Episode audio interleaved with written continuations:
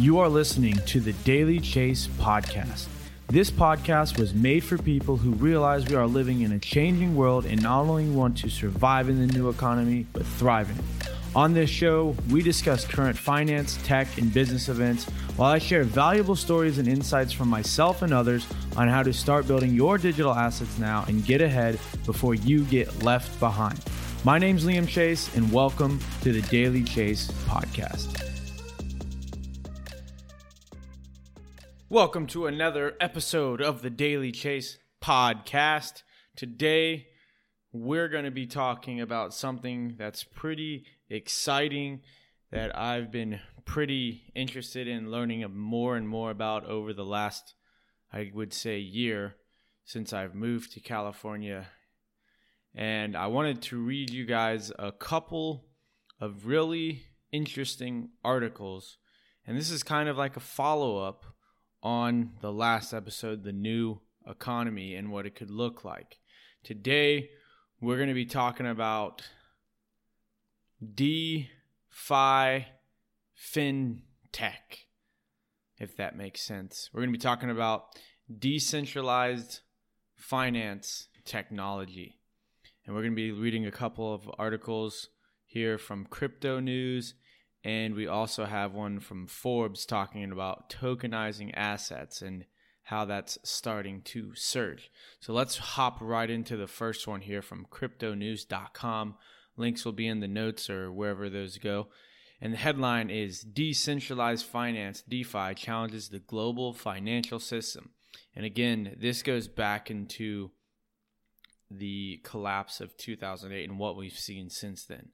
So this comes from a man by the name of Juan M. Villaverde, and this comes out on August 11th, 2019. And by the way, Juan Villaverde is an econometrician. I don't know how to say that, mathematician devoted to the analyst, analysts of analysis of cryptocurrency since 2012. He leads the Weiss Ratings team of analysts and computer programmers who created Weiss crypto creating cryptocurrency ratings. So let's get into the article. It says, "Do you th- still think crypto is a scam? That co- smart contracts are useless? If so, please allow me to introduce you to a phenomenon you may not know about: decentralized finance, or what the crypto crowd calls DeFi." I'm talking about a soon to be separate parallel universe in the world of finance, one that uses strictly dis- distributed ledger technology. So if you're taking notes, write it down. DeFi, that stands for decentralized finance, and DLT, that stands for distributed ledger technology. It says to get a quick big picture understanding, consider these three fundamental differences between DeFi and the traditional finance system. And this is something that I'm so excited about because since I've started at the position that I'm at, learning about our financial system it's just been an eye opener, and I'm so thankful that I've been able to learn about all this. So, fundamental difference number one who or what makes decisions? It says the traditional financial system lives or dies based on the strength, stability, authority, and trustworthiness of big financial institutions and the governments that regulate them. If a big bank goes under or a government defaults, the entire system can melt down. Hard to believe? Then ask the customers of Washington Mutual, Bear Stearns, and Lehman Brothers. By the way, these are all banks or investment firms that collapsed in the 2008 recession. Or talk to the people of Argentina, Uruguay, Greece, Russia, and Venezuela. Greece, I know back in 2013, they had their entire financial system frozen. You could not access your money. Venezuela, they're having hyperinflation into the hundreds of thousands of percentages. Um, and then as far as Greece, or I'm sorry, Russia, Uruguay, Argentina, I'm not entirely familiar with those areas, but obviously uh, he pointed to them. It says, in contrast, a decentralized financial system lives or dies based on the strengths of its protocols, cryptography, and smart contracts. It says, weak players, weak players or shady characters are summarily kicked out. So the great thing he and actually let me just keep reading so and then we'll come back says fundamental difference number two how to apply for a loan. It says in the old world of traditional finance, you apply for a loan at your bank or neighborhood loan shark. You give them info on your credit history, property, liquid assets, subly or overtly, they may even consider where you went to school, where you live, and what you do for a living. Then they boil it down to this simple question Can you be trusted? In the new world of DeFi, as I'll explain in a moment, the process is fully automated and decentralized. Fundamental difference number three how credit ratings are created. Finding the answers to the can you be trusted question is cumbersome process. Even after thorough due diligence, the final credit rating number is still just a guess. And in the boom bust cycles that have dominated the global economy for centuries, it swings from extreme to extreme. It just has some bullet points. In the extreme stage of a boom cycle, when lenders will go wild with speculation, ignoring risk, or worse, rigging their ratings process. In the extreme stage of a bust cycle, they shut out even the worthiest of borrowers, lending strictly to those who don't need the money in the first place. And in between these extremes, the biggest deal killer is the fact that most participants know credit ratings are just a guess, leading to ever present uncertainty in the lending process. And actually, just want to go back, cover those first two bullet points. In the extreme stage of boom cycles, lenders go wild with speculation. And this is obviously what we saw in 2008 with the subprime mortgage um,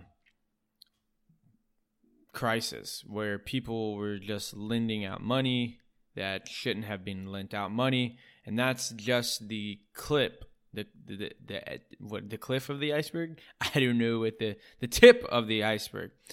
And funny enough, it, after we had the 2008 recession, they did ex- exactly what he said here. They even shut out the worthiest of borrowers. So when we did the TARP bailout and basically printed 700 billion dollars, uh, these banks. Uh, this actually came from a documentary that I watched on Netflix. It's called Hank Five Years After the Brink, and they printed the money. In case you don't know, uh, Congress authorized 700 billion dollars to be printed, basically to bail out these banks so they can continue lending. However, the banks did not do that. They had a liquidity. Um, they they just stopped lending, right? So these the, the government gave the banks money to keep lending, and they stopped lending and just held the money themselves and put everyone in a liquidity crisis. Is basically what happened, and what the whole 2008 financial recession essentially was. And so it goes on to say, which lead, going back to the report here now, it says, which leads us to the mandate of traditional finance system. It says traditionally lenders will err on the side of caution, similarly shutting out billions of people around the world. Whether big or small, they simply do not have the bandwidth to accurately evaluate the credit of billions of would-be borrowers. At the end of the day, it boils down to an issue of scale. The traditional finance system is simply unable to scale up to a level that opens capital access to anyone or any company anywhere in the world with good credit history. And it's funny about that is I was watching a video from I forget how to say his name. Let me look him up real quick. Andre Antonopoulos. Uh, f- yeah, it's Andreas Antonopoulos. Andreas Antonopoulos, that's right. And he was doing a uh, keynote speech, I suppose, about universal basic access to finance. According to his speech, 6.5 billion people around the world don't have access to basic finance, aka banking, checking, savings, things like that. And so he was talking about how crypto would actually open up the possibility and what he's even talking about here um, to just bring in new people into the system. I mean, think about that 6.5 billion people that don't even have access to finance and banks, right? And so that means only about 1.5 billion people are on a banking system of some type. And so it says boo, boo, boo, DeFi. Okay, so let me read that sentence again. It says the traditional finance is simply unable to scale up to the to a level that opens capital access to anyone or any company anywhere in the world with a good, good credit history. It says DeFi is. It says the traditional financial system sorely lacks mechanisms for number one, anywhere to anywhere cross borders lending on a mass scale. Lenders in highly liquid regions of the industrial world can rarely connect with small borrowers in emerging markets. So that's number one benefit. Number two, peer to peer lending. It's almost impossible for small borrowers, small borrowers or lenders to bypass intermediaries.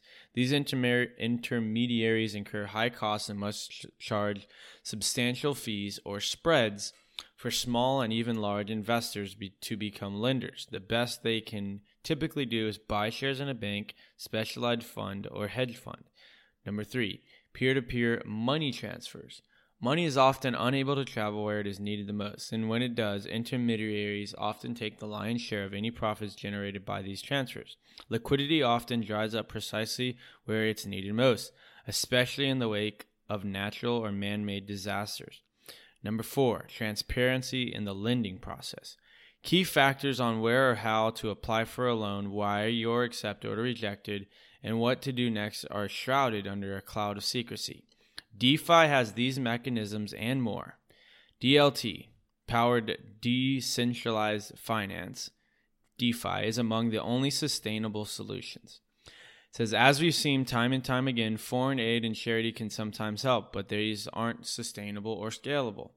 And as we saw in the U.S. subprime crisis of 08 09, when government and private lenders pushed out trillions in loan mortgages to high risk borrowers, the consequence is catastrophic. Although still possible, these challenges and disasters are less likely in a DLT, which is, in case you don't remember, a distributed ledger technology powered decentralized financial system. Here's why. First, DeFi uses massive amounts of real time data processed with sophisticated algorithms to continually balance itself, which, like a highly liquid global foreign exchange market, Second, DeFi helps replace much of the time consuming background checks for borrowers and most of the expensive due diligence by lenders. In fact, if you're a lender, you don't even need to know who or what the borrower is. Third, DeFi makes it possible for lenders and investors to entrust their money to proven smart contracts. That money is then aggregated into pool of liquid funds available to borrowers. Borrowers. Fourth, DeFi secretly stores the funds on a global distributed distribute yeah, global distributed ledger that can be viewed by anyone with an internet connection. Think of it as a global bank. You make a deposit, then once the institution has your money, it's free to lend out. The critical difference here is that n- there is no bank. Instead, it's a global network where all the relevant information and the liquid funds themselves can travel across the planet as quickly as an email or text message. Fifth, DeFi supports a nice, efficient credit market. Interest rates are not distorted, distorted by big spreads for intermediaries, nor are they directly affected by central bank manipulation. Instead, they're determined by algorithms that automatically adjust interest rates level based on supply and demand, which sounds like a more natural thing to do instead of having a centralized corporation be in control of the quote unquote free market capital. This is not in the article, this is me speaking. It says if supply dries up, rates go down. If supplies are abundant, or sorry, if supply dries up, rates go up. If supplies are abundant, they go down. I think he might have put that uh, opposite. That he, I think he typed that backwards.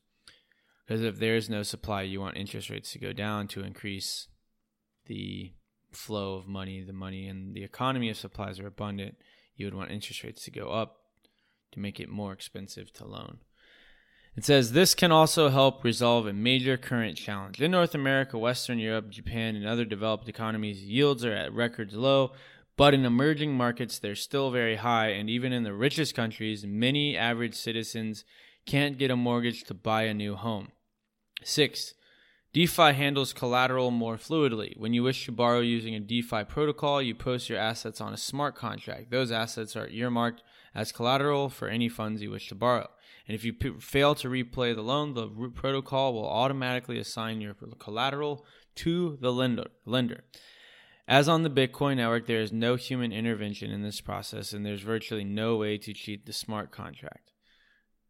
Does this system already exist in the real world? Although still experimental, yes. In fact, that is just, in fact, what I just described is to a large extent what's already being tested by protocols like Compound.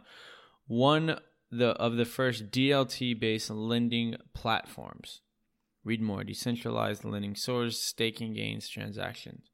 Protocols like these, typically built on Ethereum, are beginning to step away from Bitcoin's traditional use case as a store of value, and they are starting to realize Ethereum's vision of a new financial system. Bang! Guys, there is a financial revolution that is coming. And this is a part of the new economy, is the new financial system. Says their goal, a world in which most rulers are replaced by rules, a world in which those rules are enforced automatically and fairly. From 30,000 feet, banks and a protocol such as Compound perform a parallel function. They pool assets and make them available to borrowers. The difference is that with Compound or any other DLT based lending application, there is no counterparty risk at the institutional level, nor is a single company or individual aggregating these assets. Meanwhile, removing manual human intervention in the process also helps reduce two critical things. Number one, human error in the process loan application, and two, human bias in capital allocation. So basically, you're removing the human error out of the process of lending money in the financial system. Says lenders and borrowers meet one another directly and cryptographically enforce protocol ensures I'm sorry, and a cryptographically enforced protocol ensures the rules are observed by all at all times. But please understand, just because humans are not involved as intermediaries in day to day decision making doesn't mean humans aren't involved at all. On the contrary, the rules governing how these protocols operate are decided by an aggregate of lenders and borrowers. It's the users of these platforms who set the rules, and it's DLT, distributed ledger technology, that enforces them. It's almost impossible to cheat the system. The smart contract treats everyone equally. It allows for no priority access or one off exceptions, and the system operates exactly as it was programmed to operate. And if it's flawed in any way, those flaws become readily evident, mandating prompt fixes. At the end of the day, the system's big strength lies in its ability to cut out the middleman. Very important. Eliminate most fees and treat everyone equally. DeFi protocols are also inherently global. You can be anyone, anywhere in the world. If you meet the requirements for participating, you're free to do so. Geography is simply not a criterion. DeFi cannot discriminate and cannot cheat, and ultimately, that is the future of finance. And I feel like that deserves a clap. See, that is something that I can get behind and I believe in much more than the system that we have currently. That actually sounds like a free market of capital, unlike what we have now with a centralized bank controlling the artificially controlling the interest rates, basically the cost of money, right? In, in case you don't know what interest rates, I'll kind of I kind of explained it, but basically interest rates is how much it costs for the banks to basically borrow money from the central bank, right? And so, or, or basically you and me, right? So the lower the interest rates is, the cheaper the money is, right? So if you have 2% interest, then you're like for every $100 that you borrow from the bank, you're only paying 2% on that. Whereas if they hire, if they raise the interest rates, then it becomes more expensive to l- borrow money. So if they raise it to 5%, then for every $100 you borrow, you're paying $5. Does that make sense? Very good. And so that whole process is controlled artificially by the central bank. In fact, uh, we have a central, sorry, Fed we have a Fed meeting coming up in September where they're going to decide probably, in fact, from a report I heard this morning, Goldman Sachs says they're 100% going to lower interest rates again in September. We just had uh, the first lower in over a decade since the 2008 crisis, like we talked about in this article here. And this is just something that I wanted to share with you guys. And if you want to know how this relates to preparing for the future, well, there's a lot going on here. Obviously, uh, there there's so much opportunity, right? And, and how, and this is also another reason why I believe that when this happens and when we see the displacement of people, initially it's going to be disruptive and it's going to be probably bad. But I do feel that, you know, when one door closes, another door is going to open. I mean, there's so much opportunity in the tech industry, obviously, in the DeFi world, in the fintech world. I mean, this is going to happen whether you admit it or want it to or not. There's another report that China is on the verge of releasing a digital fiat. And something else that I wanted to touch upon was the idea of tokenizing assets, which is starting to surge. And so I wanted to find, let me go down to this. Where can I find it? Ah, here we go. There's another. This is on Medium. There was there's a Bloomberg report about uh, tokenization, but this is a Medium, which is like a blog. It says the future will be tokenized. How blockchain will free you to control your financial destiny. That's what I like to hear. And let me find the part I was looking for. Ah, here we go.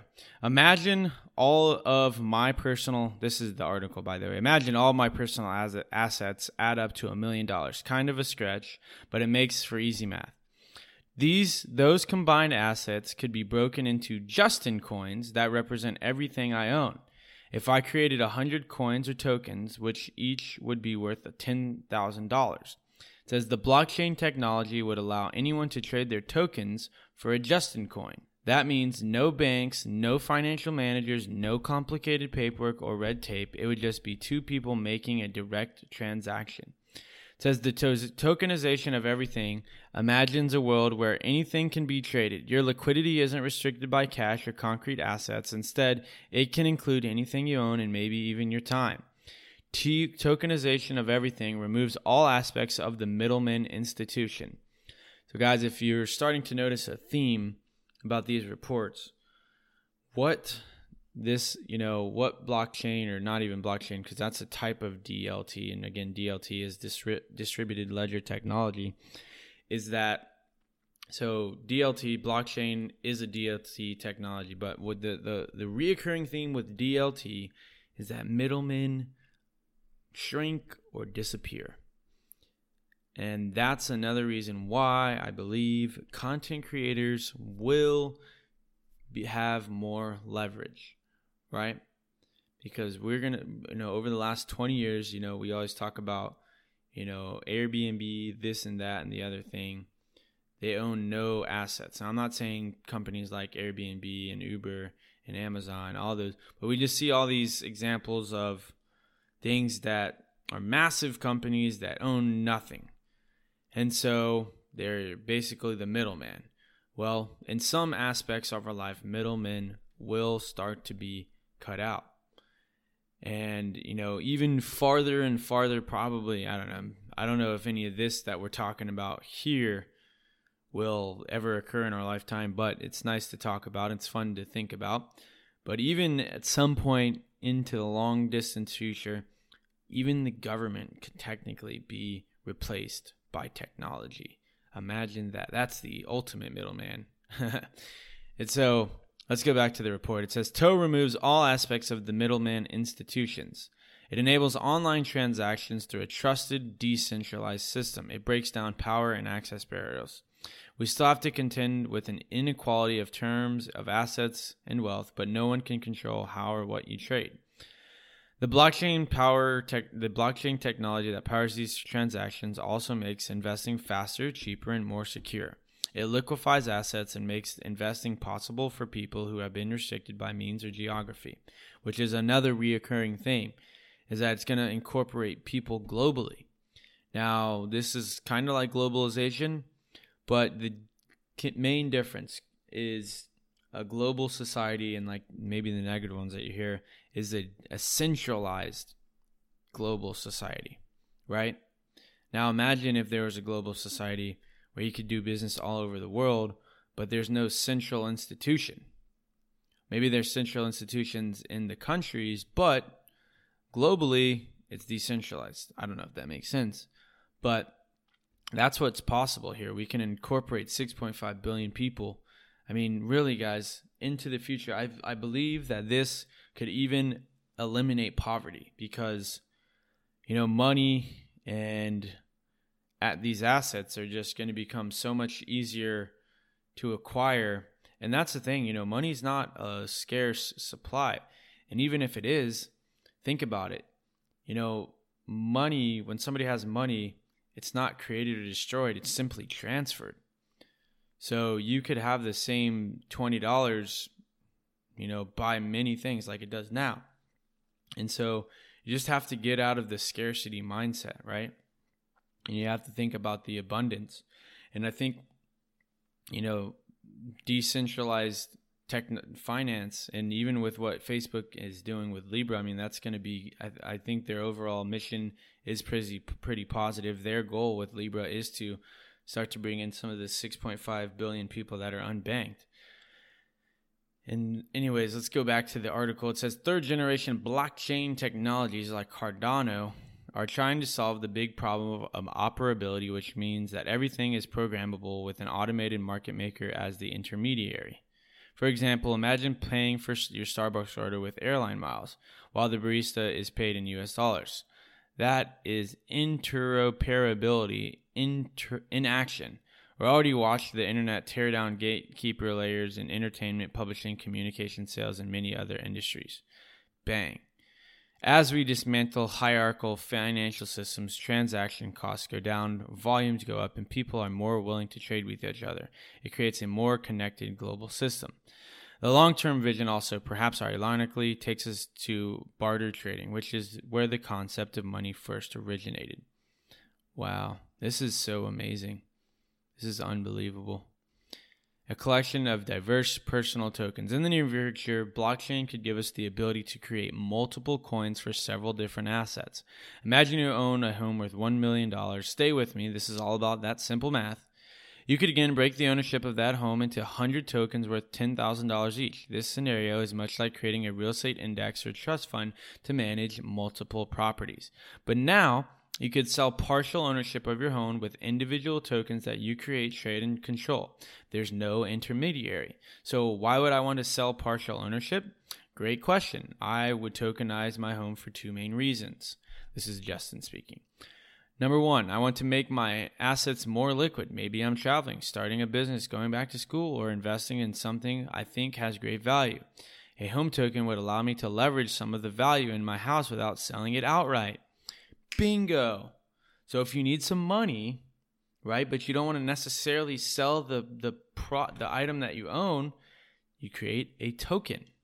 And you can sell the token without having to actually sell the whole entire product or whatever you ha- you own. Number two, I believe my home won't appreciate as fast as what you're giving me in return. Maybe I'm trading my home token for your business token, and I think your business will gain value at a much faster rate than my home. On the other side of the trade, you might want to share in my home if you believe it's a better appreciation potential than your company. Our different perspectives on the asset valuation would allow us to trade a trade consensus if we can do all these different trades, it doesn't matter where we live, and artificial geographer borders borders could break down when we don't rely on a single entity or regime to prove our value. For example, the global currency system determines how much our assets are worth depending on the stability or volatility of our native currency and how our homes, countries, institutions reach consistent consensus with other markets. When assets are tokenized, that value is stored in a single profile with fully decentralized transaction paths. Wow, this is unbelievable. And so I really hope and pray that this occurs within my lifetime because that will be a great day. And I mean, if you think about it, you know, we've only had the Federal Reserve, the central bank here in America, at least for just over 100 years, 106, 7 years. And so I was reading a book. It's called Collusion. It's basically about all these central banks. It's from Nomi Prins. She worked at, um, what was it, Bear Stearns or Lehman Brothers. She worked at Goldman Sachs. So she's like an insider. And basically, you know, all this stuff ties into each other. Basically, um, because of what the the banks did back in 2008, that's the reason that we're seeing the rise of this socialist, populist, democratic revolution, whatever you want to call it, in politics right now. That's why we're seeing the wealth inequality. And look, I agree, there are a lot of problems, I think we should start with the fact that, well, number one, we are not even in a free market society.